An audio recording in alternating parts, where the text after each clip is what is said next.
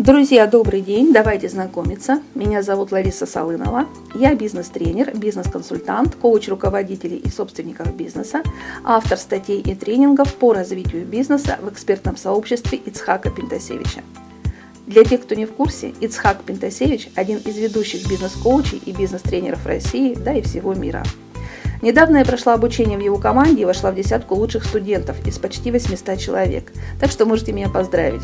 И я себя тоже поздравляю. О бизнесе знаю не понаслышке. Э, имею более 20 лет управленческого опыта и ведения бизнеса. И вот этим опытом я и буду делиться в своем подкасте. Сегодня мы поговорим о том, что значит быть руководителем. Сейчас много говорят, что в России мало хороших, эффективных руководителей. Ну так откуда им взяться? Бизнес у нас строился долгое время на коленке и до сих пор строится. Те знания, которые есть, они тянутся еще с советских времен, и они безнадежно отстали и устарели. Давайте будем честны. Каждый бизнесмен и предприниматель управляет так, как умеет, без всяких премудростей. В этом, кстати, одна из причин отсталости нашего бизнеса не только от Европы, но уже и от Китая. Не думаете ли вы, что пора менять ситуацию? Пора обучаться, пора приобретать новые знания, пора меняться в лучшую сторону. Задумывались ли вы над тем, какой вы руководитель? Думаю, что да. И как вы отвечали себе на этот вопрос? Скорее всего, хвалили и даже гордились собой. Ну, это и не удивительно, ведь человеку вообще не свойственно оценивать себя объективно. Трудно посмотреть на самого себя со стороны. Поэтому давайте посмотрим вместе и для начала разберемся, что значит быть руководителем. Если обобщить все, что пишут в умных книгах о руководителях, то можно сказать так. Руководитель – это человек, обладающий качествами лидера, умеющий руководить людьми, обладающий особыми управленческими качествами, знаниями, навыками и умениями. Все это вместе позволяет ему грамотно организовывать работу находящихся в его подчинении людей – и достигать поставленных целей и задач. Однако следует отметить, что по поводу того, какие же навыки и качества нужны руководителю, нет и не было единого мнения ни среди ученых-исследователей, ни среди простых сотрудников. Даже житейская практика показывает нам, что образ успешного руководителя может быть очень разным. Кто-то считает, что руководитель должен быть умным, кто-то говорит о том, что руководитель должен быть лояльным, а другие ждут от руководителя твердости и жесткости. Да и у самих руководителей зачастую нет четкого представления о том, каким требованиям он должен соответствовать, что знать и уметь, и какими компетенциями обладать. И чтобы сейчас не плутать в поисках критериев, я предлагаю определиться с тем, что специфика управленческого труда заключается в том, что он прежде всего управленческий. Извиняюсь за тавтологию. То есть управление включает организацию деятельности другими людьми, осуществление управленческих функций, таких как целеполагание, планирование, мотивация, контроль, высокую ответственность и работу в режиме многозадачности – принятие различных управленческих решений, оказание управленческого воздействия на рабочие процессы. И осуществление внешних и внутренних коммуникаций. Видите, управленческий труд достаточно многогранен. Ну и чтобы руководителю успешно выполнять этот труд, нужно обладать еще и навыками. Самые основные навыки – это, конечно же, умение воспринимать вашу организацию – как организм, как единое целое. Умение обрабатывать поступающую информацию, умение работать с людьми и обладать специальными навыками, необходимыми для выполнения рабочих заданий. То есть надо владеть методами, технологиями, способами решения задач, умением использовать оборудование, техническими средствами и прочее, прочее, прочее.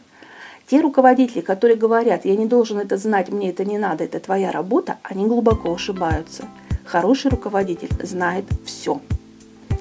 Еще один навык, который я хочу отметить, это эмоциональный интеллект. Эмоциональный интеллект – это та группа навыков, а, которая приводит к способности осознавать, а, регулировать, развиваться, контролировать самого себя. Это умение мотивировать других людей, сопереживать чужим эмоциям, чужим поведению – Сейчас вообще эмоциональный интеллект – это одна из теорий, которая ложится в основу всего мирового управления. И мы с вами видим, как меняются поколения X, Y, Z. Сегодняшнее поколение, оно больше настроено на эмоции, на понимание, на вау-эффекты. Управлять сегодняшним поколением достаточно сложно. Управлять им э, с точки зрения управленческих навыков прошлого века практически невозможно. Нужно меняться. И вот эмоциональный интеллект как раз и показывает, чем мы должны обладать, чтобы успешно управлять. Не секрет, что успех конкретного предприятия во многом зависит от отношений между руководителями и подчиненными. По большому счету от руководителя зависит, какой коллектив у него работает, хотя многие снимают ответственность себя за коллектив, что в корне неверно. Для того, чтобы ты был хорошим руководителем и авторитетом в глазах своих подчиненных, ты должен быть образцом для своих сотрудников. Ведь во многом они будут смотреть на тебя и будут подражать тебе в работе, будут давать оценку, формировать свое отношение к тебе как к руководителю. Ты должен четко и ясно ставить цели, объяснять и показывать пути их достижения, тем самым подчеркивая свою управленческую компетентность. Если ты не видишь своей цели, если ты не знаешь, куда ты уйдешь, как это могут знать твои сотрудники? Ты обязательно должен донести цель и миссию до своих сотрудников. Очень интересно, что на космодроме Восточный даже уборщица говорит, что она помогает строить ракеты. Она не наводит чистоту. Она тот элемент, который позволяет строить ракету. Подумайте, как донесена миссия и цель. Обладать способностями лидера – это значит повести людей за собой. Это значит суметь повести людей. Если вы не имеете твердости, решимости в своих намерениях, если вы позволяете сотрудникам управлять собой, вы не лидер, вы не руководитель. Я очень часто встречаю такие ситуации, когда главный бухгалтер управляет руководителем. Когда финансист управляет руководителем.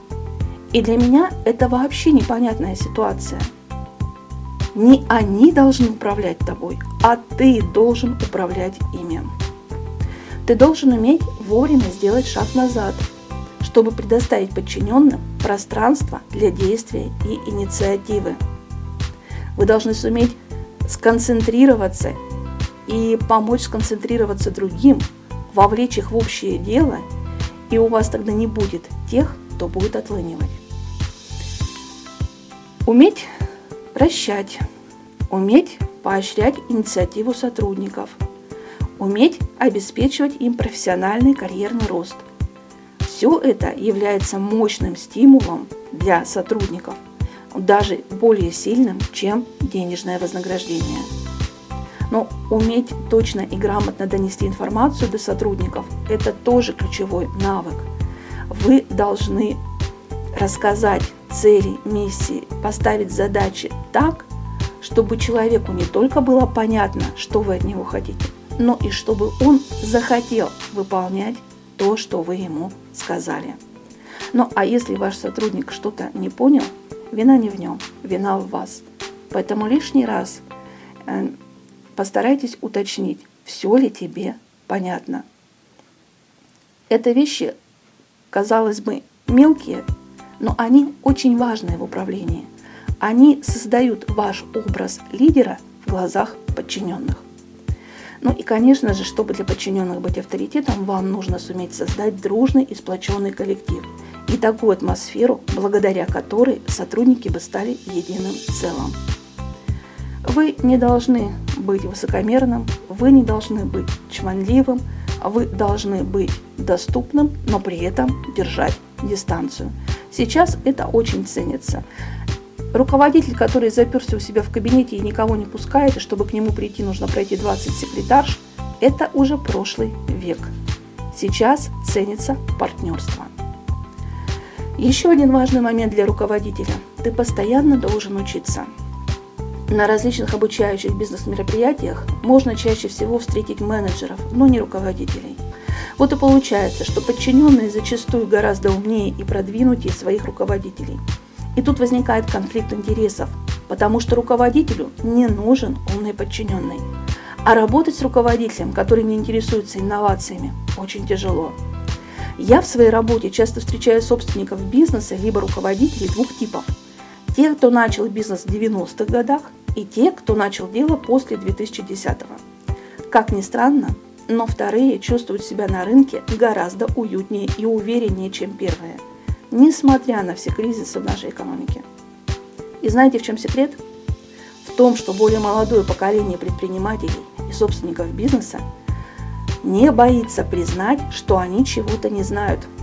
Они охотно учатся, обращаются за консультациями, занимаются саморазвитием и повышением управленческих навыков. А вот о более старшем поколении я так сказать не могу. Есть у них какая-то закостенелость. Не хотят они признать то, что времена изменились. Не хотят учиться и признавать, что чего-то не знают. А зря.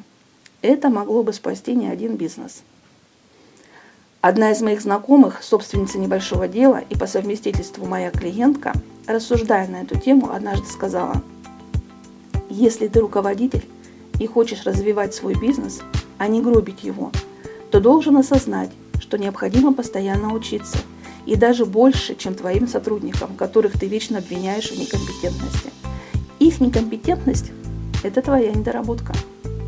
Чтобы твое дело было эффективным, ты должен сам уметь разбираться во всех тонкостях процесса. Мир не стоит на месте. То, что было актуально и работало лет пять назад, сегодня уже не работает. Мир меняется слишком быстро. Если ты не успеваешь за этими переменами, значит ты обречен на неуспех. Развивай себя, развивай сотрудников, учись и старайся идти в ногу со временем. Это такие простые, но в то же время такие важные условия успеха. Итак, мы обозначили те качества и критерии, которые делают тебя настоящим руководителем. Возможно, ты подумаешь, а не слишком ли много на одного? Я отвечу, нет, немного. Ты же понимаешь, что быть руководителем – это прежде всего нести ответственность, а потом уже снимать сливки. А вот в России зачастую как-то сложилось наоборот. Сначала хотим сливки снять, а потом нести ответственность. А в результате нет ни грамотного управления, ни прибыльного предприятия. Собственник бизнеса либо руководитель сам мучается и мучает сотрудников. И не вдалек-то ему бедолаги, что крепостные времена давно прошли, что сейчас в бизнесе уже другие приоритеты, и чтобы грамотно вести свой бизнес, для начала нужно просто стать грамотным управленцем. А что вы скажете по этому поводу? Жду ваших лайков, комментариев, мнений под этим подкастом. Подписывайтесь в группу «Консалтинг и коучинг для бизнеса». Будет много интересного и полезного. Спасибо всем за внимание и до новых встреч!